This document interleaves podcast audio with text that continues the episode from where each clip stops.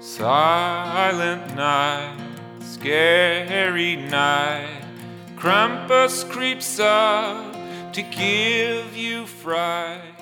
You've been Hello and welcome to the 10th episode of the Midnight Film Review. I'm your co-host Brian Stevens and with me, is Colin Smith. yeah, we're, Where it's like almost more than I can count, man. We're almost to 15, that magic number. Double digits. That's that's scary. Pretty soon you're not, you're going to run out of fingers and toes. Is that a threat? That is, yeah, that's a threat. Keep showing them off. Cut them Uh, off. Yeah, Likes to show off his fingers. There's toes. they're long and dexterous. It's impressive. Good for probing and exploring The universe. the, the mysteries, the mysteries of the universe. I think uh, that's what Jaden Smith's cult is all about, by the way. I don't know. Uh, great show. Great show. Uh, we had an awesome show last week.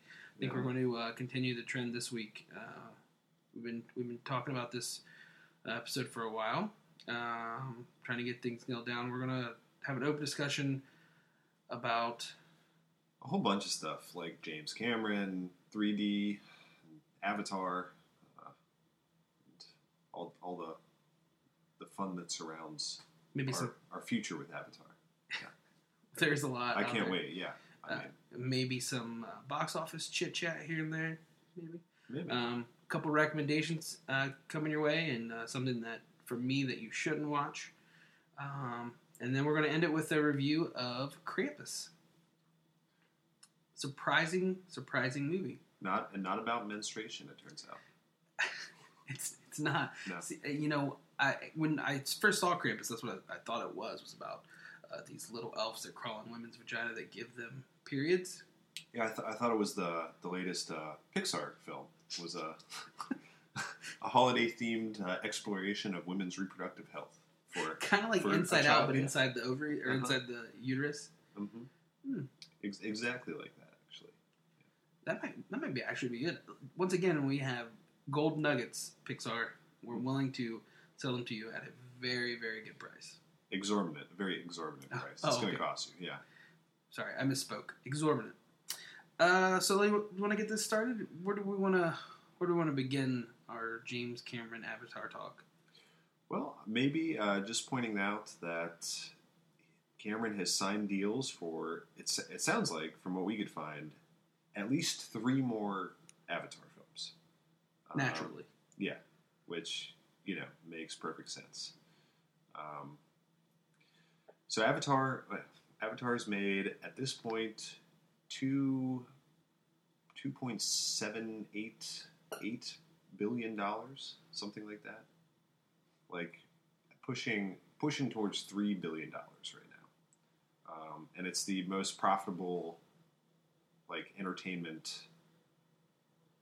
production. I, I don't know, you know, anything movie, video game, song, whatever. It's it's made the most money. And it's not even close. Yeah, Nothing, nothing is close. I mean the yeah the next closest movie is like half five hundred million dollars away, and then the the next one after that is a billion dollars away. So Jeez. yeah, s- small incremental leaps there, but We're in the wrong business. s- something.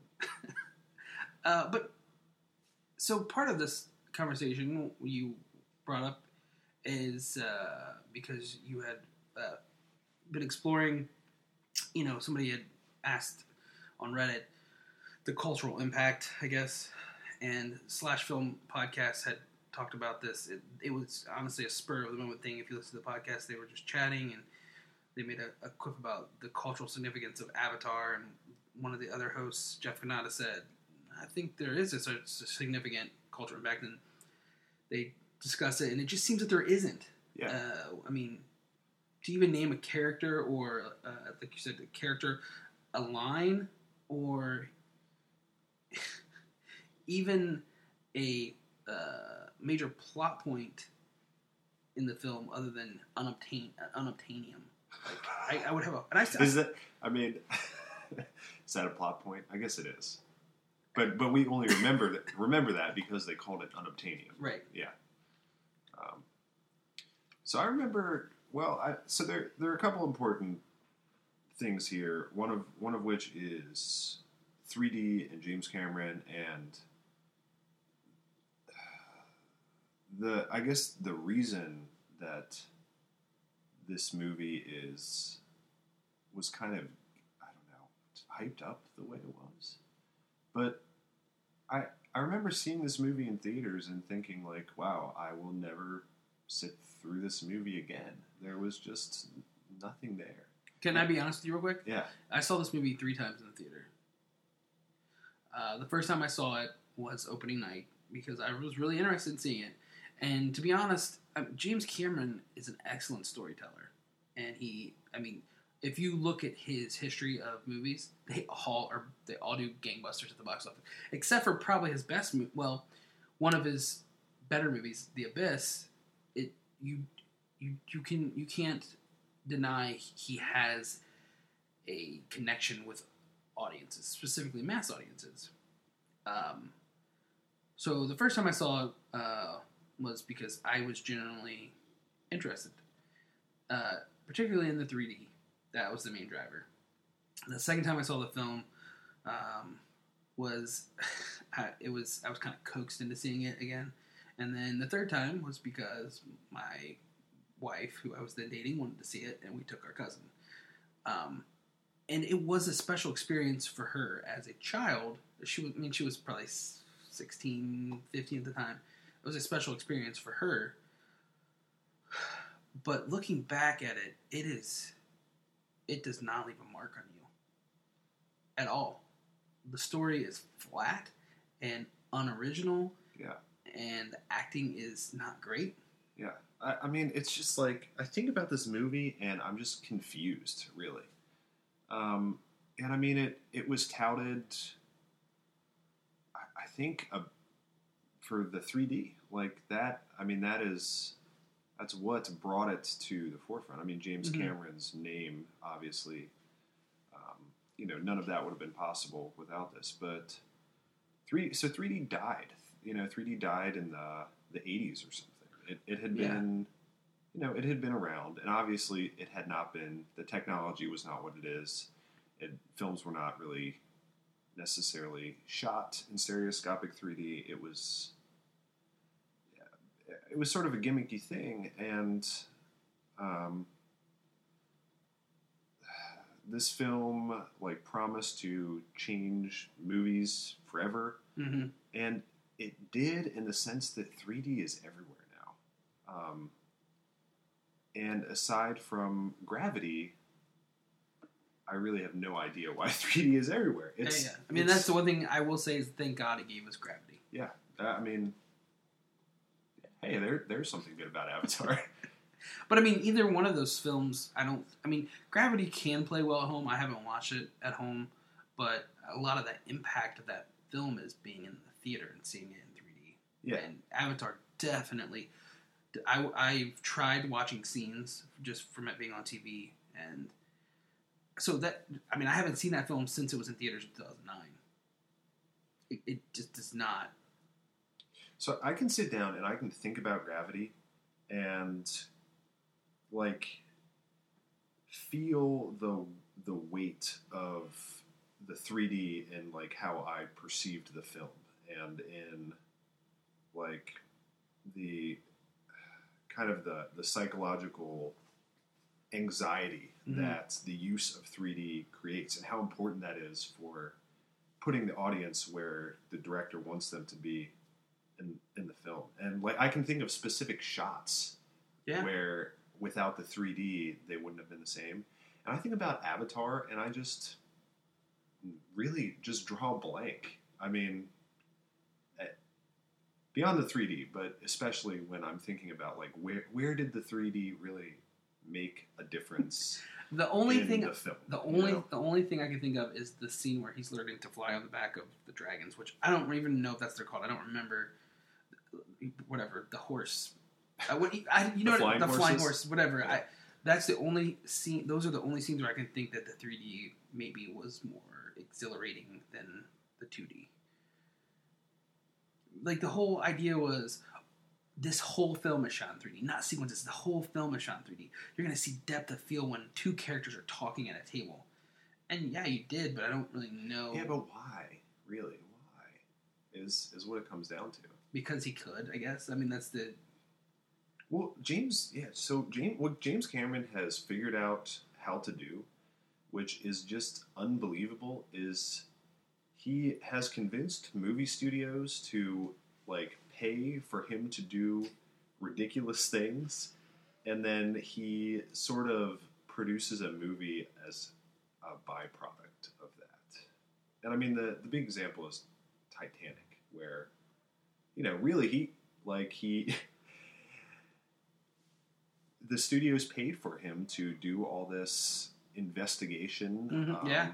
of the actual site of the the sunken Titanic, and that's what Yeah. that was his passion, you know, and he gave them a movie as a, as a result of that. But really, even before that, the underwater technology and filming in the abyss, he did. I mean, that that was.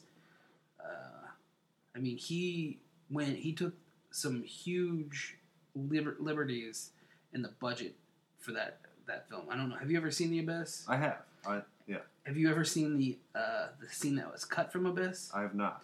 So there's a scene that he cut because the studio was like, "We're not giving you any more money to make this film," and he couldn't make it look the way he wanted. Um, and basically, it's a a tidal wave um, towards the end of the film, and so he threw a fit pretty much. But it's just an example of him like pushing studios to the limit of funding just for his pet projects almost, you know. But then again, it's like if you make two point seven million dollars off of a film, it's almost like thank you, James Cameron. Yeah. Well, I mean, and Ti- so Titanic was up there too. I mean, Titanic's the number two, two, gross, yeah, grossing film of all time. He Over two billion filthy dollars. rich. He is a filthy rich man. I mean, and God, I don't like Titanic either. Like, I really love some James Cameron films, and Avatar and Titanic are not on that list anywhere. Not even close. I mean, I will go for, as far to say that Titanic is more visually arresting than Avatar is, though. Like, we went and saw the re-release of Titanic in 3D, and that was a much more memorable experience than in, you know when the boat breaks in half. Well, but Titanic is not trying to like fuck like every square inch of screen space that's into true. an explosion of colors and CG nonsense. Like, That's that's very it's all valid. uh, yeah, I mean, Uh, The the thing that is sad to me though is because I do enjoy James Cameron as a filmmaker, but what this has done is essentially the, he'll never make a non-Avatar film in his life. Like he'll ne- that any film this uh, supposedly we read that he 2020 around there is when the last Avatar will come out. that well, the last Avatar that he's signed a contract Signed to con- make yes. as of right now. But I mean, it's hard for me to believe that since it's taken eight years, nine years before this one comes out.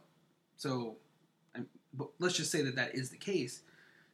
He spent the twilight of his life making these films, Mhm. and like you said, what kind of cultural impact and like if you make art, let's say you make art for money, that's one thing. But I don't think James Cameron is that type of person necessarily. He, he's invested. If he was that kind of person, he could have just thrown together films along the way and made a lot of money. Yeah. Well, I, I mean, I think at this point he's feeling like his legacy is the technology Mhm. that he's leaving behind as a result of these films, and may, I mean, maybe not even necessarily the films, but yeah. I I mean, even at even at that point, though, like you said, I mean, Gravity is the only film that's really. I, I haven't seen The Walk, which I heard Zemeckis does some great things with that technology, but it's the last twenty minutes of the film. Yeah. And I didn't see Everest, but I'm not even sure that's in 3D. I don't know. I mean, Dredd, like maybe Dredd would be, Dredd was fun. yeah, I didn't see it in 3D though. yeah. I mean that. But I mean, now, now we're really stretching. uh, You know, Uh, yeah, like, I mean, we're reaching here, and I mean that's the point. Is like, spend 20 years of your life making something. Well, and this is the biggest film ever made, and it has ushered in a a new standard for like uh, the cinema experience. Like every everything that is has action in it is shown in almost shown in 3D now. Yeah. Um, sometimes it's hard for us to find non 3D showings of Yeah, films right. which is absurd when it just it adds nothing to my experience. And I guess the other problem with that is they're not even shot in 3D. A lot of these films are just post converted. Uh, I mean, almost almost none of them are shot in 3D. Like, right? Yeah, I We- can't. I mean, I don't know. I don't. I will not speak because I don't know of a film that was for sure shot in 3D. Yeah, I mean, Gra- Gravity and Avatar. Yeah, I those are the two we know. Um, so, yeah, it, it just, it's just, I yeah, we're, and we're we're getting three more of these movies, and I, I'm just not sure why. Was there a it comes down to? Was there a sequel to Ferngully? yeah, so he's out of source material, right? That's what So I'm trying to figure out. Like, or is this just going to be Avatar 2 Invasion of the Water People? Well, and, and that's what's going. So that's what that's what it comes down to. Is there's no reason for these n- films to be made. I mean, from a commercial standpoint, the studios are making money. All right, they have they have motivation. Um, and I guess from James Cameron's weird standpoint, like he gets to make up new technology to shoehorn into his film. So for the next one, he has uh, he has pioneered the use of underwater motion capture, which God, that's going to make for a rich film experience. I tell you what. All these years, I've just been thinking, like, man, this underwater CG, the actor movement is just not realistic. But thanks to James Cameron, that problem is going to be solved forever uh, by 2017, and I just can't wait for a new film era filled with realistic underwater motion. now we can finally get the 20,000 Leagues Under the Sea movie that you've always been pining for. oh my god. Uh, I, the one thing I am thankful for, though, is that Matt Damon and Leo DiCaprio did not take. Because originally they were. Uh, he wanted them to play, which I don't even know the lead character's name. That's I feel bad, but I'm not going to look it up. That's that's the only thing I do know is Jake Sully. Jake Sully. That's right. Yeah. So originally that was supposed to be either Matt Damon or Leo, and uh, it just fell through. But I mean, it sucked to lose either of those guys for five to ten years. You can have Sam Worthington. I don't care. That's fine. Yeah, but is that is that better to really the fact that this again this is the most profitable movie of all time, and Sam Worthington. I don't want to say he's a bad actor, but I mean, do we even know? He- I mean, what's yeah. he really been in? I mean, so he was in he was in the movie. I I meant we talked about it like a million years ago. The Debt, oh right, yeah. um, which was a horrible movie, and Clash, he, he wasn't bad. Clash of the Titans. Yeah, he was in Clash of the Titans, uh, and that's and the the the Terminator movie with Christian Bale, Oh right, yeah. Right. which is more famous for Christian Bale's captured rant at the DP who is walking through his shots repeatedly than it is for being a movie in its own right. Yeah. Um, Right. so yeah, that that's what Sam Worthington has on his resume. Like, and that, yeah, yeah. I, I just like I think about this and I I get baffled and I get sad So- because What do we think the sequel to Avatar is going to make? I mean, are we looking at three billion dollars? I so I don't understand how Avatar is so successful in the first place, and because of that, I just I like are they going to be more profitable? Is that possible? Like, do people really? How did this movie make so much money? Do people really care?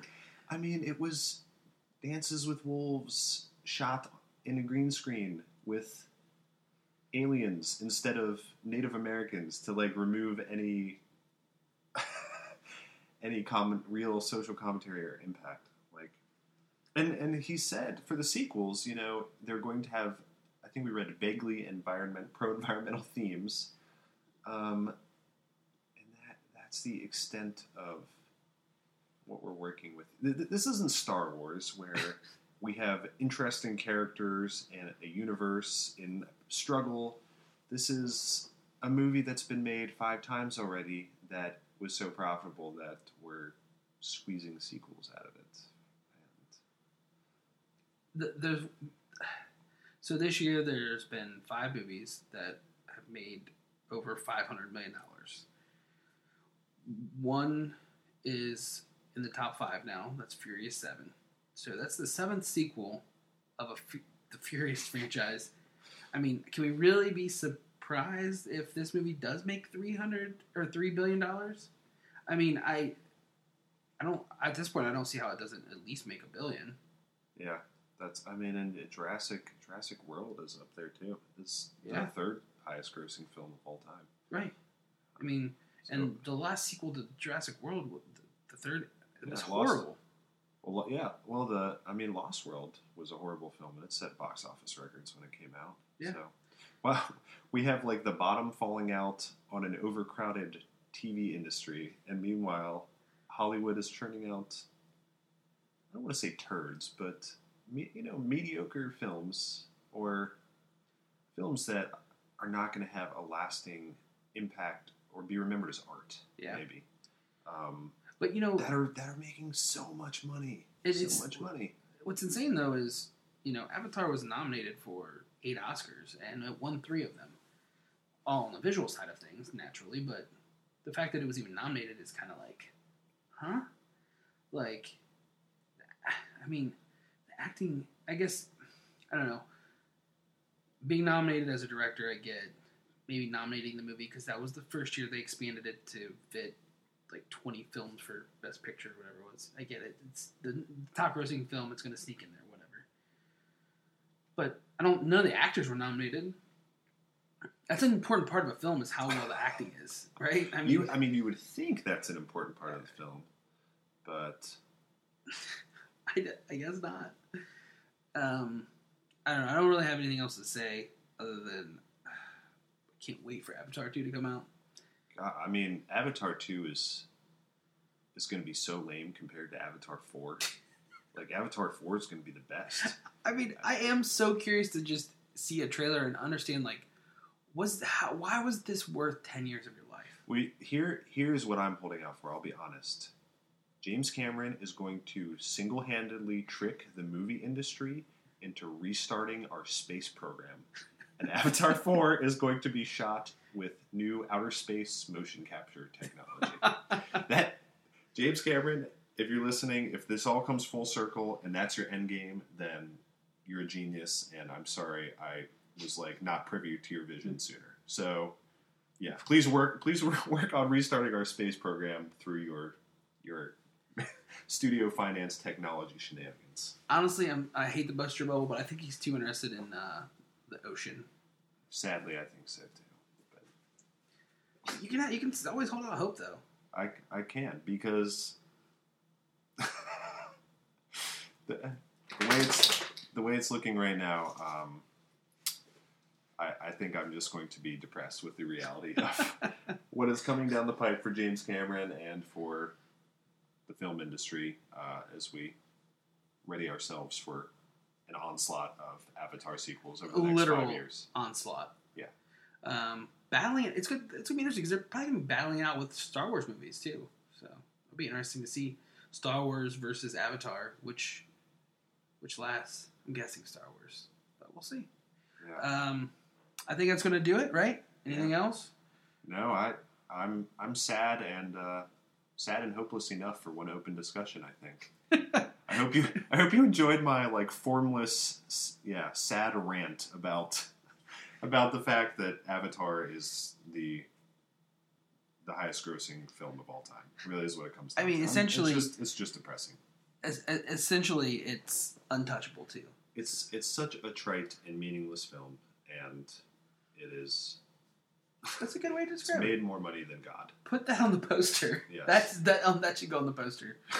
Um, all right, so stay tuned, and we'll got we got some recommendations for You've you. Naughty, lazy, and bad. So I'll steal you from your mommy and Welcome dad. back.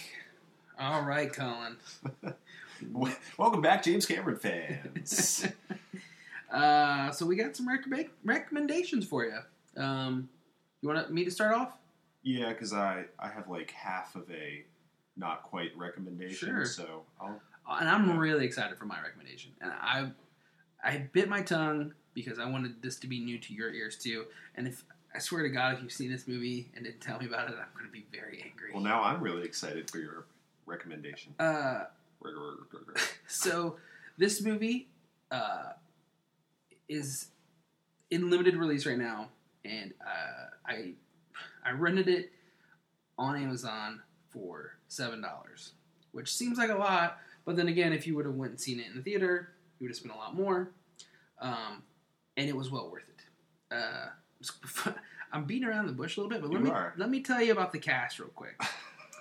Uh, the main cast is Patrick Wilson, Kurt Russell, uh, Matthew Fox, David Arquette, and Richard Jenkins.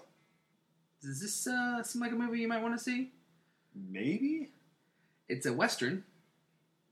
Okay. The movie's called Bone Tomahawks.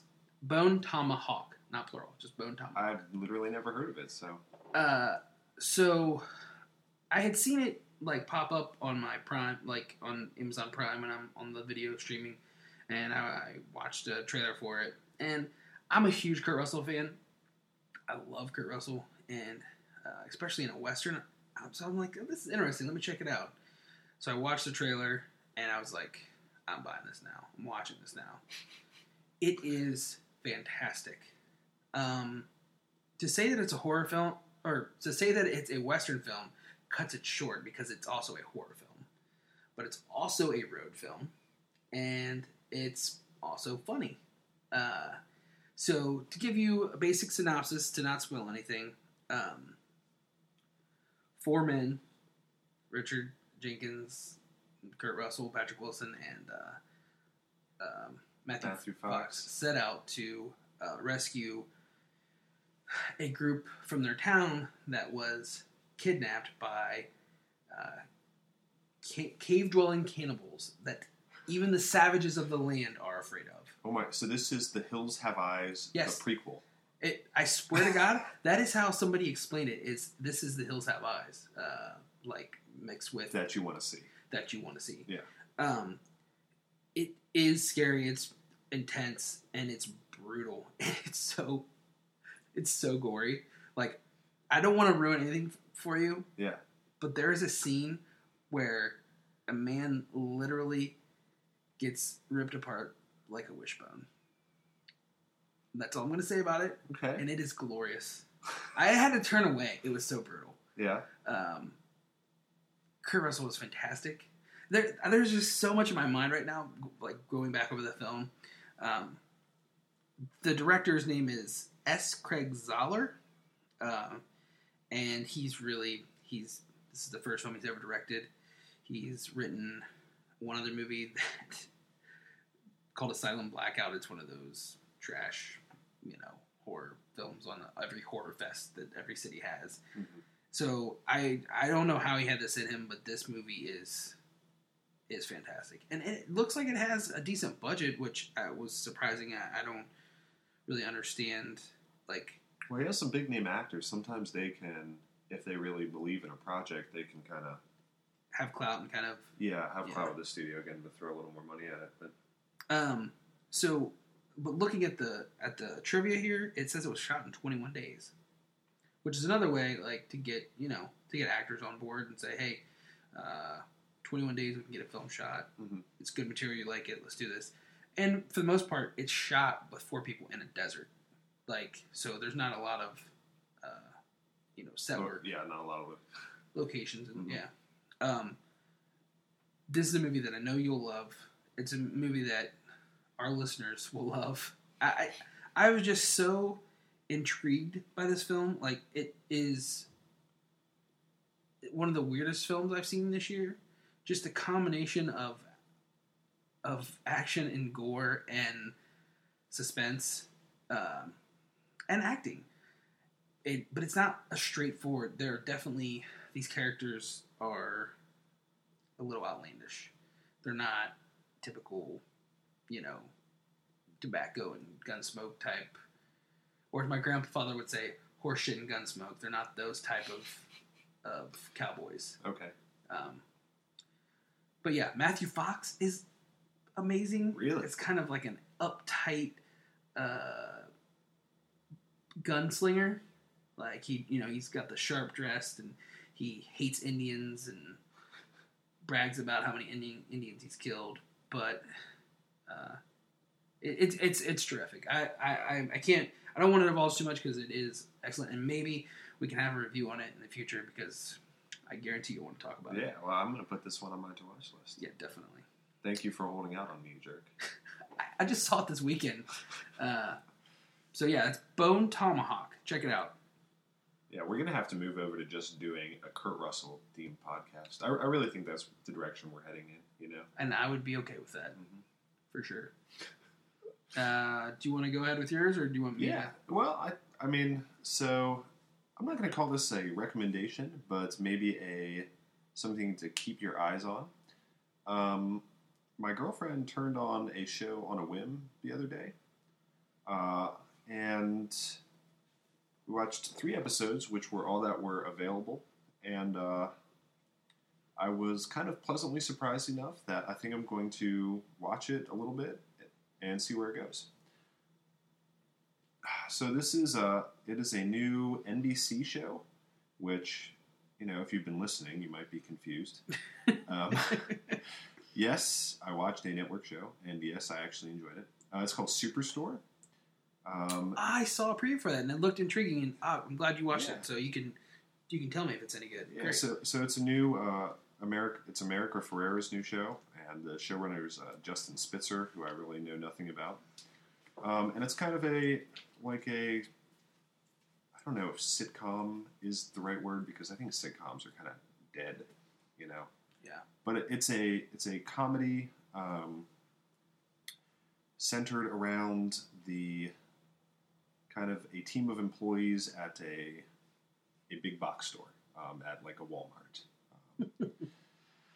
And the pilot was a little rough. Um, it seemed like there was nothing special about the show. Uh, the, the characters were kind of flat. Um, and then the the second episode of the show is markedly different. Um, it was funny. It was clever. It was offensive, um, which I was not expecting. And the third episode kind of continued that tradition. Um,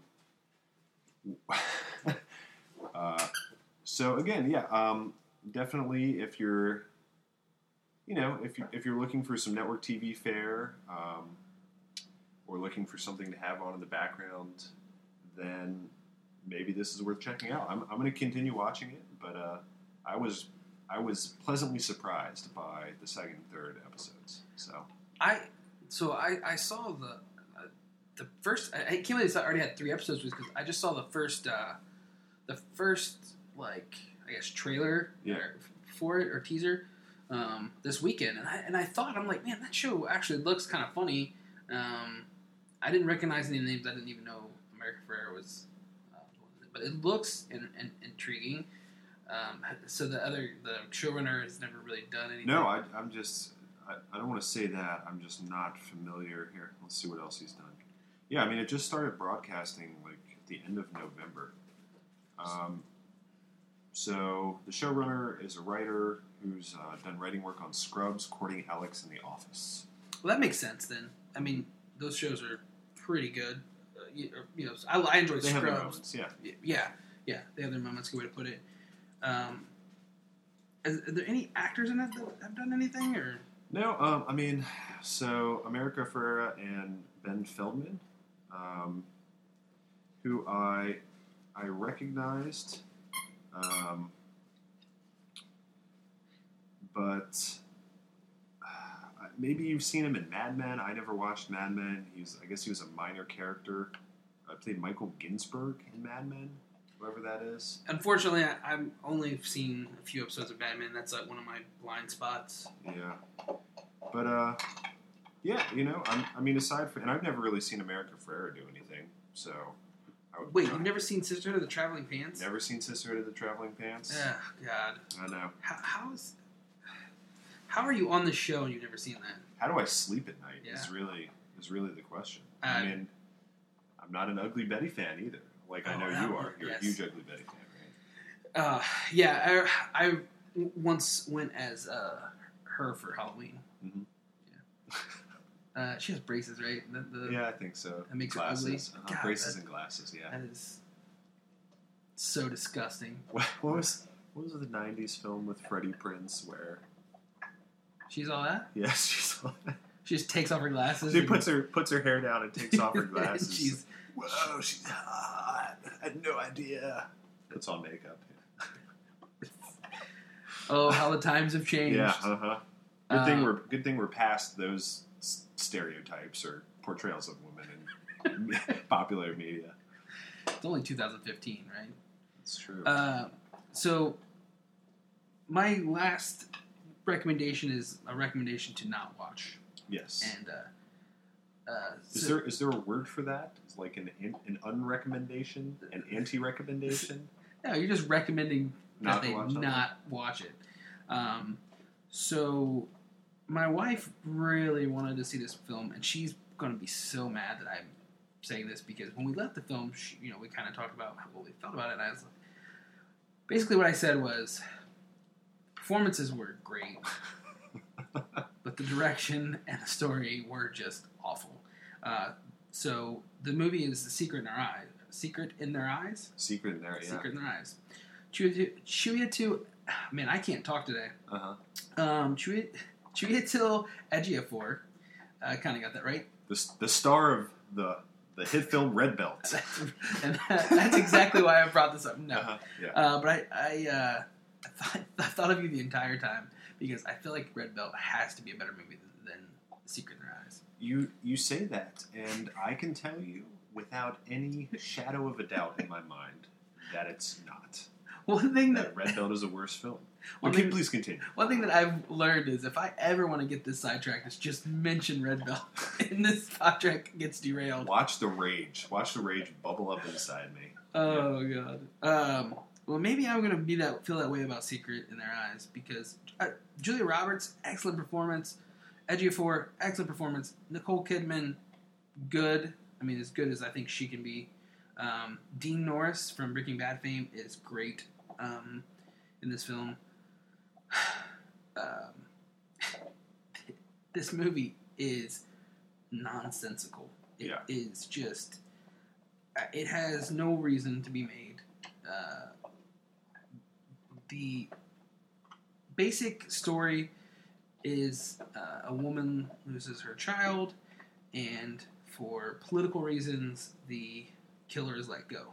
Um, and I don't really care. I'm not going to spoil this movie necessarily, but uh, it has an interesting idea behind it. So uh, they're FBI agents and they're watching this mosque, and uh, a member of the mosque uh, uh, is seen running from garage where a murder, uh, a person has been, their body has been dumped.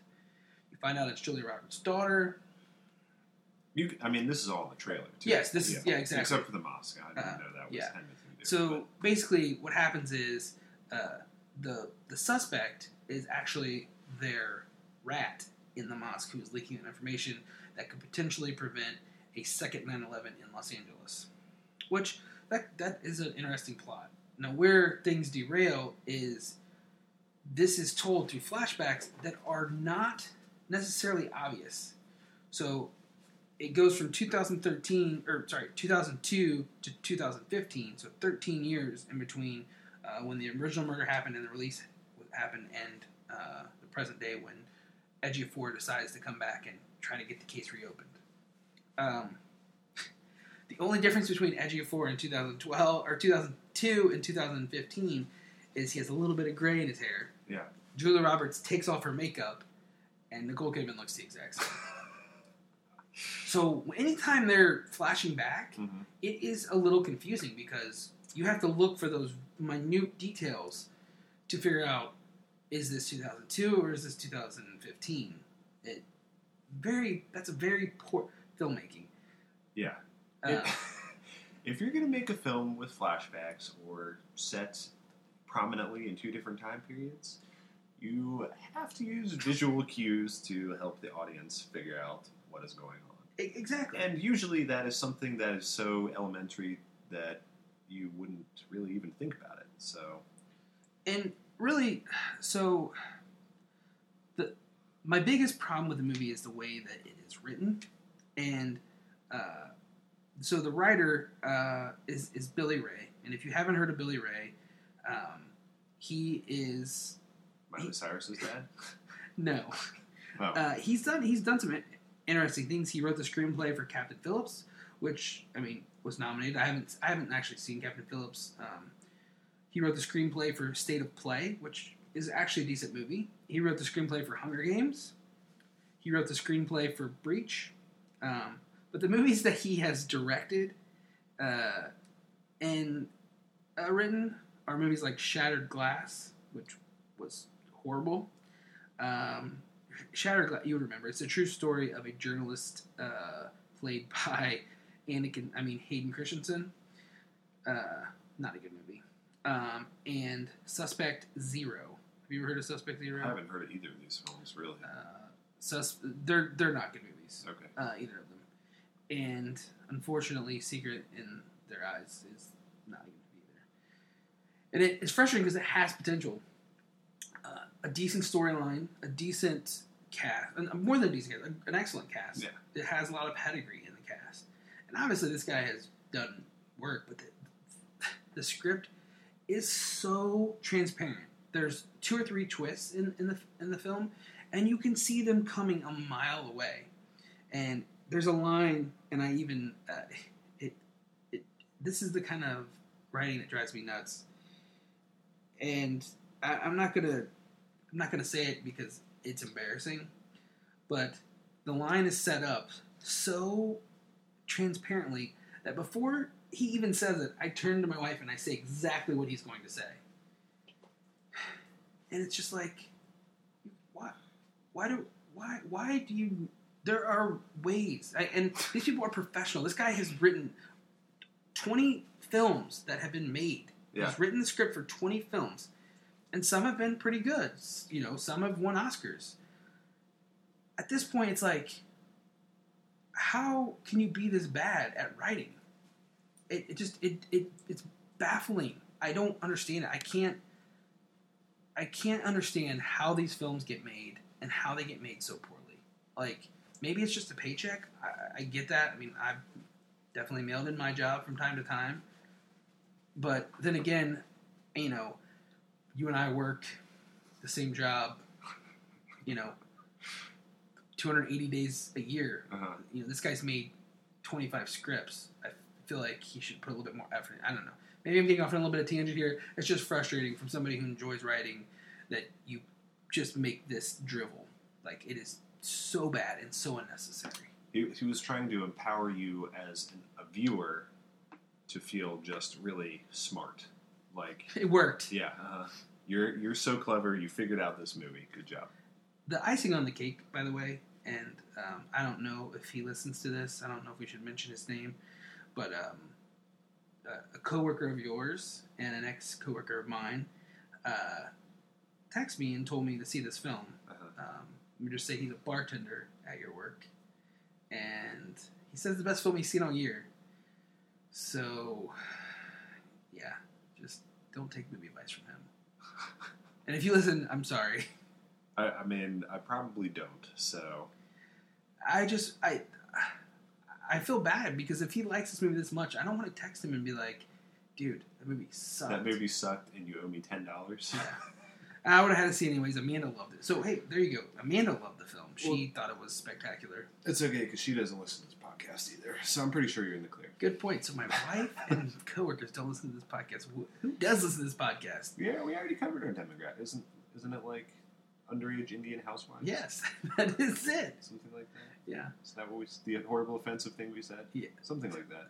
I'm glad you put we in there because that means I'm not taking all the heat for it. So. All right, I think that's going to do it for recommendations. Uh, stay tuned for an in-depth review of Krampus. Silent night, screaming fright. Children quake at the sight. You were a dick for most of the year. Now it's Here we are again, Colin. Yes. Another day, another review. Uh-huh. Um, but I am fully excited about Krampus. I I can see that you're fully excited from where I'm sitting. So Krampus is directed by Michael Dougherty.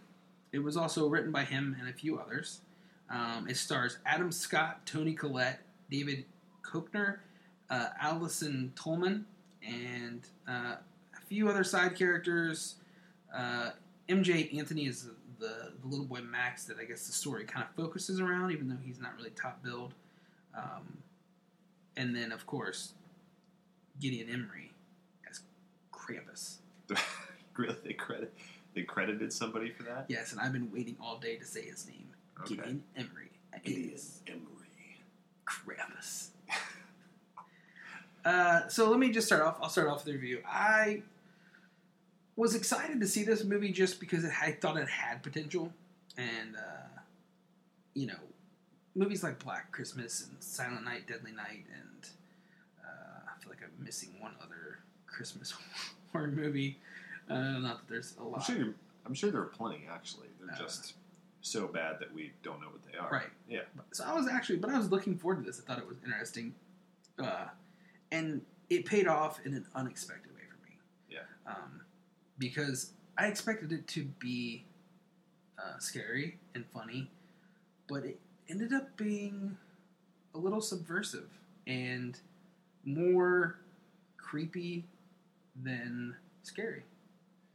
Well, all right. So the first thing I want I wanted to say is I have a I have a tagline that they should use to sell this movie, Yes. which is if you're going to see one movie this holiday season, see Star Wars: The Force Awakens. If you're going to see two movies, see Star Wars and Krampus. um, yeah. So uh, I I didn't think this movie was going to be any of those things that you just said. I wanted this movie, or I hoped it was going to be, but like what? So I saw trailers for this film before we talked about doing this podcast, Mhm. and this is one of those movies that just does not get made very often. I mean, if you think about how how they're billing this movie, this is a Christmas themed comedy horror film. yeah, so like that's I mean, and yeah, he, how often how often does that roll around? So, Never. never. So we we had to go see this film. You know, it's with our with our taste. This was a no brainer. This was going to get reviewed. right. Whether or not it was going to be a good decision to spend our hard earned money seeing this in theaters, you know, we couldn't have known until we got there. Uh, I was so happy, so happy with this film. I- will just say that. That's a good, that's a good starting point. Yeah, I, I,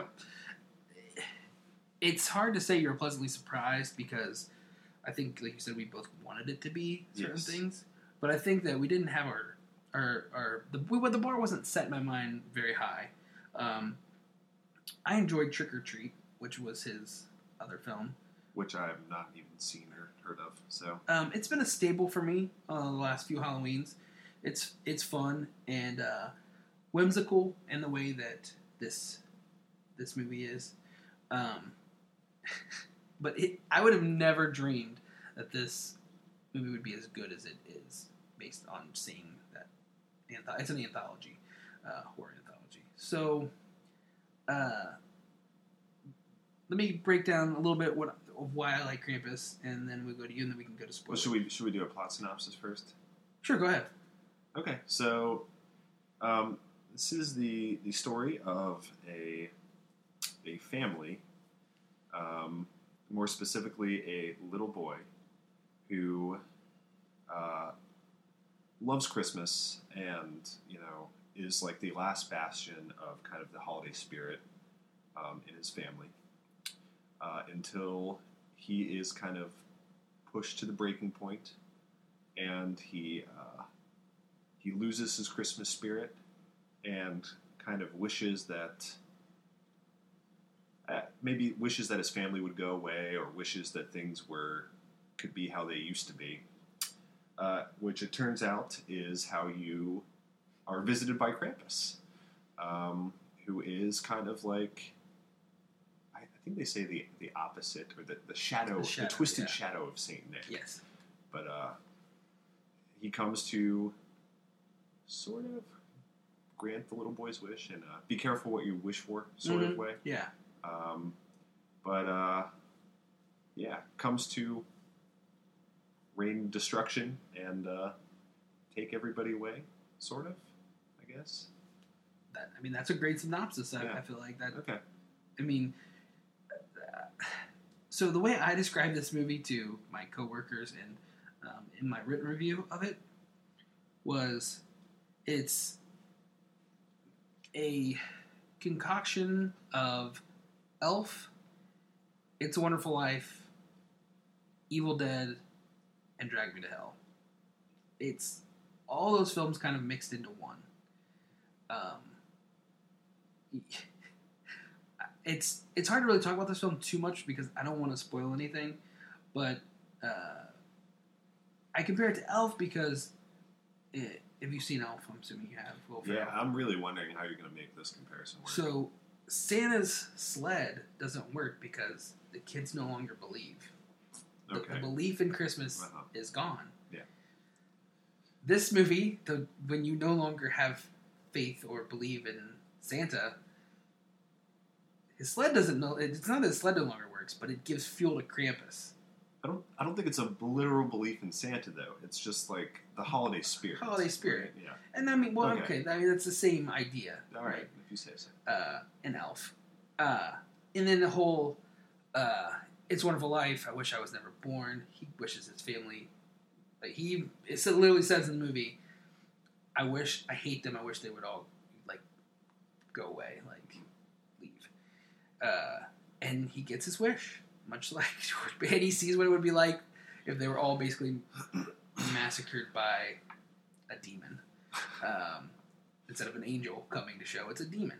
Yeah. Um, and that's where the Evil Dead. Uh, it reminded me of Evil Dead because they're all locked in one space. Pretty much takes place in a house, and they have to. Objects come alive, and different things happen, and uh, they have to they have to fight their way out of this house. Yeah. Um, Well, I mean, aside from like any literal comparison to the way Evil Dead is structured or shot or something like that, maybe just if like it, we I think we said leaving the theater. You could this movie could be like the Sam Raimi Christmas special, holiday Yeah. special, Yes. or a very Sam Raimi Christmas or something like that. mhm. It just has that sort of like uh, effortless um, blend of like impact and um, humor and not necessarily taking itself seriously, which is hard to pull off Yeah. films. Um, and still remain Yeah. eerie and terrifying in its own way. sure. Uh, and uh, the one thing that is lacking from the film is there's no there are, there are almost zero jump scares, um, which I'm okay. Not that jump scares would have made it better per se, uh, because it is frightening enough. The imagery alone is is haunting. Uh, you know, I went to bed last night and I was kind of like not freaked out, but just like some of those visuals stay in your head. Uh, Jack in the Box, terrifying. Well, I, yeah, I mean, I so I, think you said a lot of people made the point that or detracted from the film or tried to detract by saying it wasn't scary, and I don't think it's a I don't think it's a scary film, but it is legitimately creepy. Mhm. Um, in in several scenes, uh, there are some. again, I yeah, try. I'm not going to say anything specific because of spoilers, but uh, there are some seriously creepy ideas and some definitely some creepy imagery uh, at play in the film. And also, the director doesn't hold back. Like, there is uh, no one. You don't feel that anyone is safe ever in the film. No, and uh, another thing is this this is a dark film. This is a surprisingly dark film. Very dark. um, which I was not expecting at all. Like I kept, I kept waiting for uh, like the like the usual horror movie cliches, like the the one person we thought was dead actually Mm, yeah. is coming back to save everybody, or you know, and it is, it's just it is a a much darker darker film than I expected, or when I was you know on my way into the theater, which is great, Right. uh, which makes it different. And, Um, and one thing that was kind of weird to me is there's no there's not a lot of gore in this movie either. None of the deaths happen on camera. Everything is kind of off camera. Well, you said massacre, and I, I don't really think that's necessarily the right word for what happens. But there, yeah, there is uh, there is very little blood or gore or even violence in a certain sense. There's not a lot. There's not a ton of And the, the violence is very playful. yeah. It's not. It's not. Uh, it's not extreme. It's it's not. A, it's not. It's no bone tomahawk. Let me tell you that All right, right. now. Uh, the other thing is this movie is rated PG thirteen, and I- when I saw that, because I didn't realize that going into it, but like looking back on it, it's like, yeah, okay, I get there's no gore. It's not super scary. There's not a lot of language in it. But I'm not sure I would ever want to take a 13 or 14 year old to see this film. I mean, if I saw this movie when I was that young, I would be terrified come Christmas Eve. Yeah. yeah, and it, that is a funny point because the way our rating system is set up is not really like it doesn't take into account anything but overt sex acts and nudity or profanity or violence. And uh, while this film doesn't have those things, it is the especially the if you if you like take away the message of the film, which I'm not going to say what that is, but it's dark. It is. Yeah. This is not. It's not a child. Not a child appropriate film by any means. No. Um, so, yeah. I mean, I think the goals of a movie like Miracle on 34th Street is uh, to defeat cynicism with faith. Yes. And this movie is almost it's almost the Catholic's version of salvation is to just scare you out of out of hell. Like this is if you showed a 13 year old they, they would I would venture to say they would just believe in Santa Claus because they're afraid of Krampus. I mean, that is I mean, is that do you think that is it? Yeah, I mean, I don't think that's. I don't think that was the, their intention making this film necessarily, but no, but I mean yeah, like either you have faith or you're gonna burn. Your whole family's gonna die. I mean, I, I just I, I just think that that's an interesting. I mean, because there is a sense of just like those other films, just like an, any other Christmas film has a message of faith and hope and uh, over cynicism and I mean not necessarily even in religion, but just in the the spirit of humanity or giving and sacrifice uh-huh. This film has those themes in a way, uh, but it's a lot, a lot darker, and they come across a lot more harsh.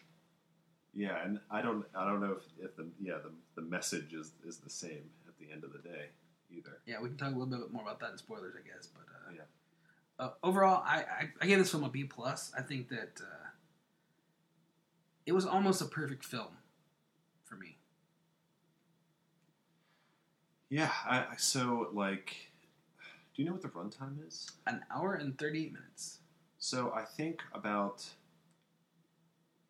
20, you know, I was very skeptical going in, but by the 25 minute mark or so, I was like, man, I just really hope the rest of the film is like, I hope it stays this good. Mhm. Um, and it does.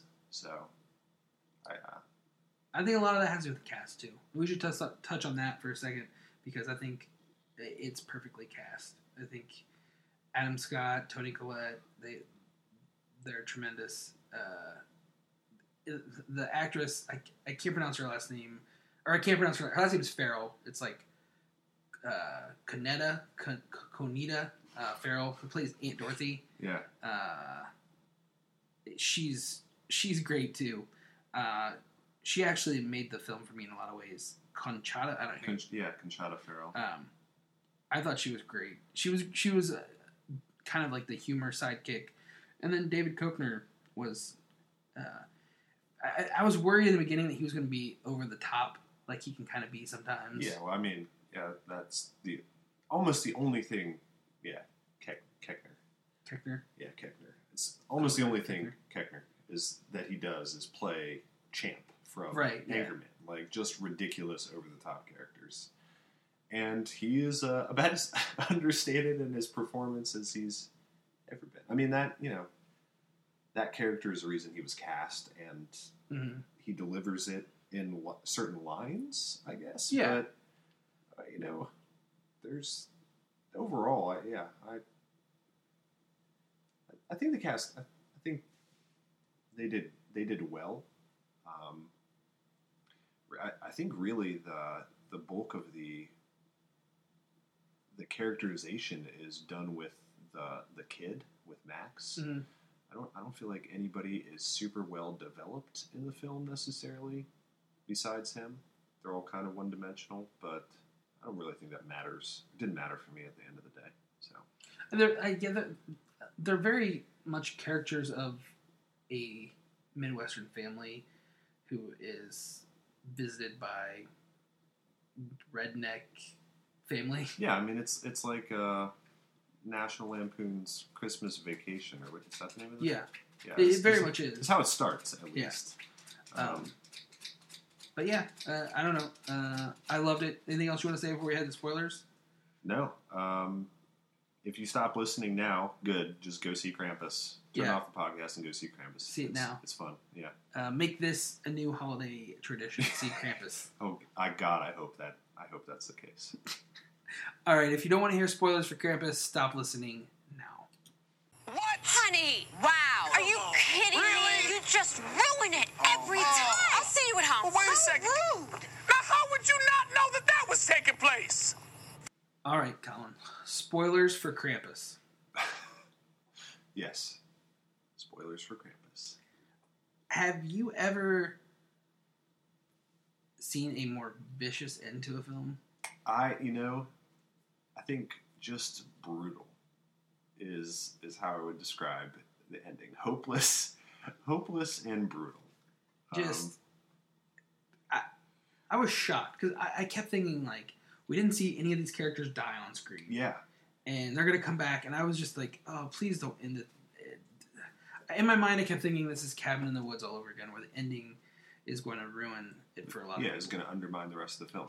Well, and that and that is why this film is so different from anything that maybe you've seen before. Definitely different from what we were expecting, in that they don't take it to any of those cliche places. at all. Like I, you know, I was waiting for the the teenage daughter to show back up Yeah. and to have like figured out the the key to defeating Mhm. Krampus the entire film, and nope, she dead. um, and just the little things like that. So, but by the end of the film, like you're you're waiting for because I, I just couldn't conceive that it was going to end on such a dark note. I'm like, where is the turn? Where is the Deus Ex Machina? When is like Max going to go back on this and like summon the real Santa Claus Yeah. to, Yeah. or when is like you know his dad going to appear like having escaped? You know, just Yeah. how how are the characters going to get out of this situation? Um, and they And don't. It, it definitely didn't go there. They definitely they went and it really honestly that's why it reminded me of Drag Me to Hell so much. I mean, spoilers for Drag Me to Hell. Uh, we talked about this in an earlier podcast where you know that movie's ending is brutal, yeah, and this is the same thing. I mean, in a very similar way, they both go to a fiery pit, only to be aw- awoken in a even I couldn't think of a worse way yeah, like uh, a snow globed purgatory. uh huh, yeah, I, I mean, it's like, oh, you you wish that you weren't with your family. Well, now you're with your family forever hmm in a small confined space yes, forever. Uh, brilliant. I mean, it was brilliant writing, uh, and the cojones yeah, to pull that off. yeah. Uh, kudos to the studios for allowing that to, to happen. I mean, this movie is this movie came in second in the box office. It's doing really well, um, and a lot of that is word of mouth because I don't. I mean, I don't think that there are a lot of families that are sitting around seeing a trailer. But like you said, this is such a, a different movie. You're not going to see this movie ever again, um, and it's well it's well worth a, a look. Um, one other thing I kind of wanted to talk about uh, is the unique design of this film. Uh, so, just the way that it has a take on uh, holiday traditions or you know, gingerbread cookies Mhm. or gingerbread men Mhm. being vicious, nail gun toting killers. Yeah. So, so awesome and so different, you know. Uh, vicious teddy bear with teeth. That Jack in the Box was freaky. Yeah. The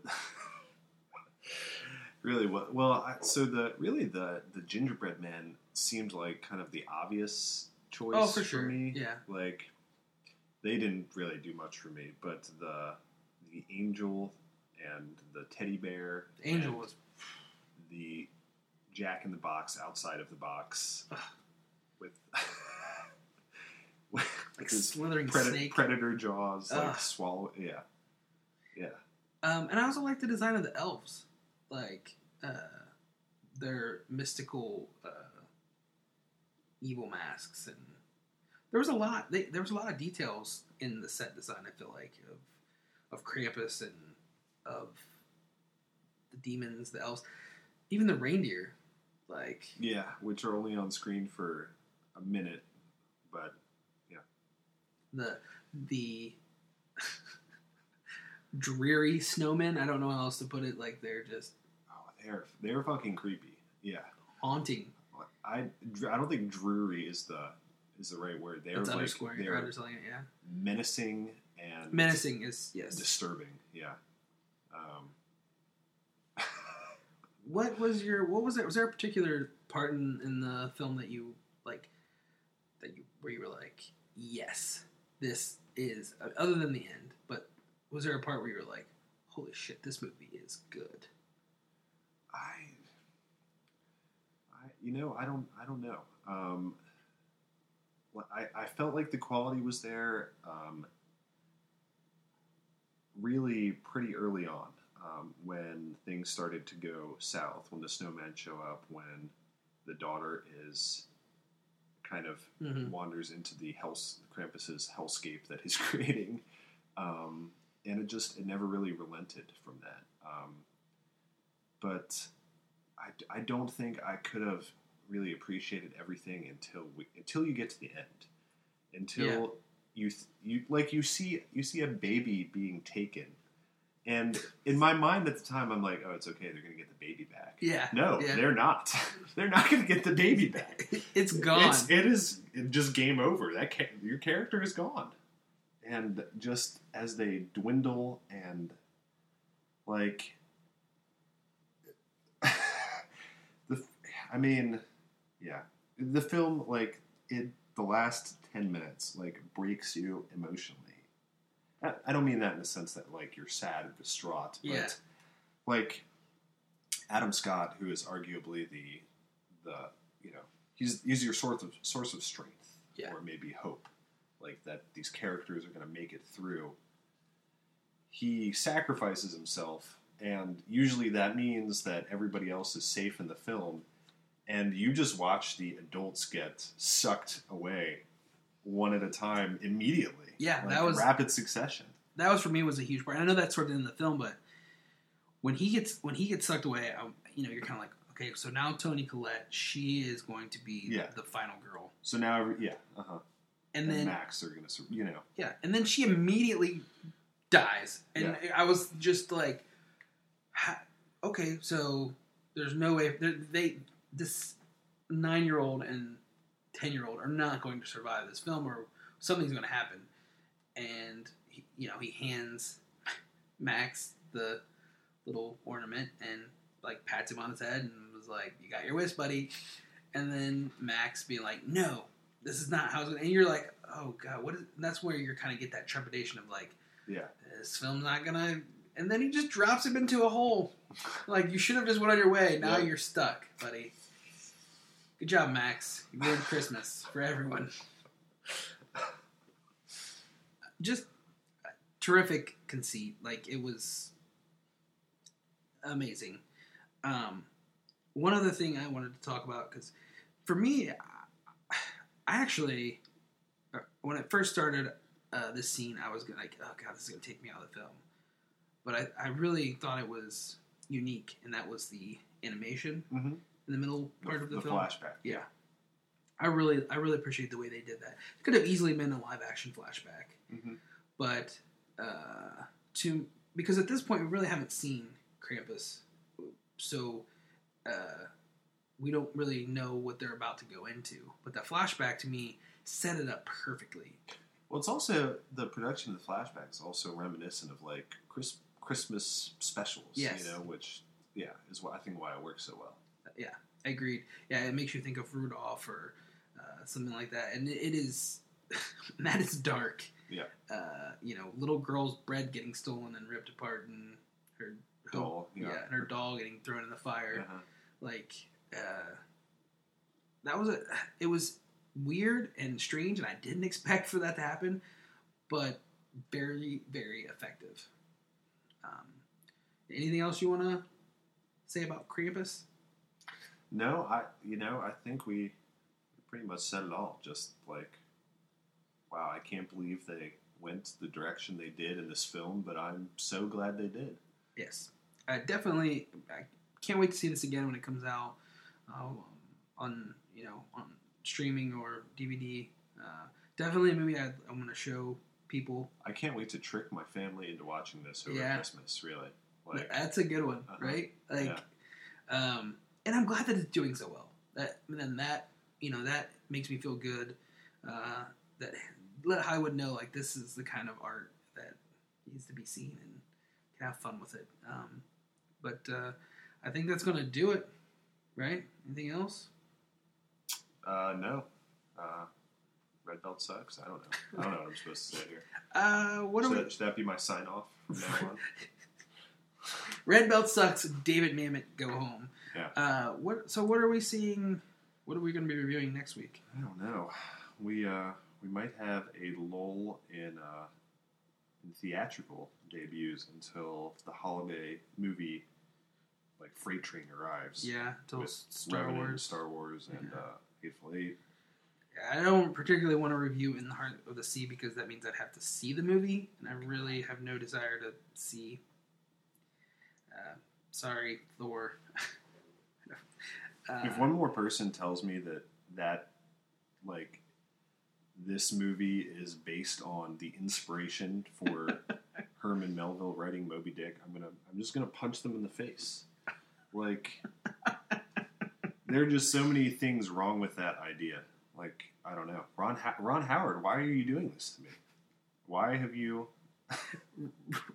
Ron Howard is just a band. I don't. What's the last great film Ron Howard made? There's a I don't know. question for you, because I. And I, Apollo, 13 was that? Uh, well, I'm going down the list right now, and I'll tell you, it's pretty barren. Um, but we've got some loading issues here, but uh, I mean, oh, I haven't even heard of. I mean, these are definitely not movies that he's uh, directed. Um, probably produced on. Uh, man, I you look at this list of movies he's directed, and Rush I didn't see, but it got pretty. It got nominated for some awards. I, I heard good things about Rush actually, but But The Dilemma, which was awful, Angels and Demons, which was better than The Da Vinci Code, but wasn't very good. Frost Nixon, Nixon's actually a pretty decent movie, and then the Da Vinci Code.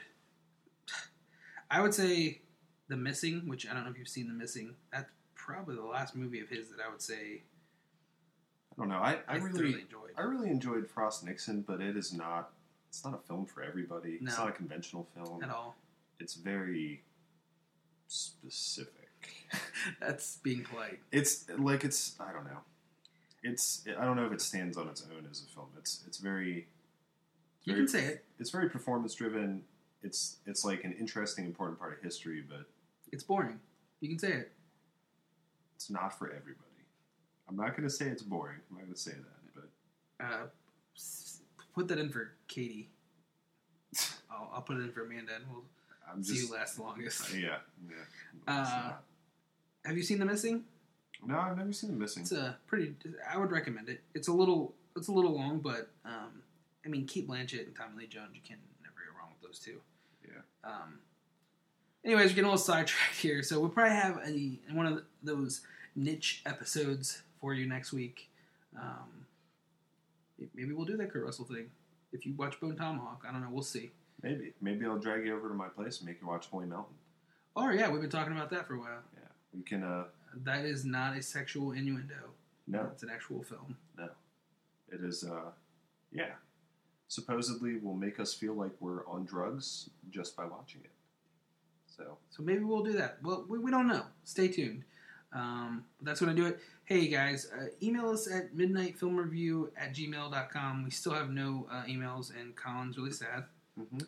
Um, also, give us a review on iTunes. And now you can check us out on Stitcher, hopefully soon. Uh, it's in the works. yeah, So download a Stitcher app if you have an Android and uh, search for us and listen to uh, Midnight Film Review. We know we know there are people besides our moms listening because we only have two moms, and there are at least three people listening to the podcast. So whoever you are, mystery person, we desperately crave your attention. Yes, we do. Uh, let us know. Let us know who you are, and we'll say your name on air. yeah, it's instant celebrity. Uh huh. Yep, that's what we have to offer here. Uh, wait, you're hey when when we're when we got that big deal from Hulu and hmm uh, those and all those studios knocking on our Our, door for our Hulu sponsorship and helping helping James Cameron Yeah. in his space races pay consultants. yeah, you're gonna wish that we we said your name on air, and we, but then we won't. We'll say no. Hey, listen here, Joe Johnson. You, when you see our when you see our names in the credits for Avatar Five, you're gonna know that you missed the gravy train, and you'll have to live with that. Yeah, it's like missing a photo op with uh, Jason Priestley. Nothing is nothing is as tragic as that. All right, I think that's gonna do it. Uh, we'll see you next time. Thank you. Bye.